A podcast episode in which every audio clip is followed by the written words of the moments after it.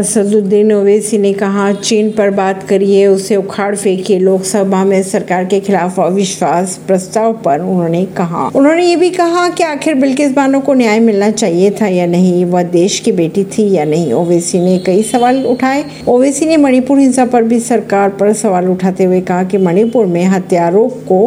लूटा जा रहा है क्या चीन हमारी जमीन पर नहीं बैठा है तो उन्होंने आगे ये भी कहा कि संविधान में ज़मीन की आज़ादी का जिक्र किया गया है लेकिन यह सरकार यूसीसी लाने पर अड़ी हुई है परवीन सिंह नई दिल्ली से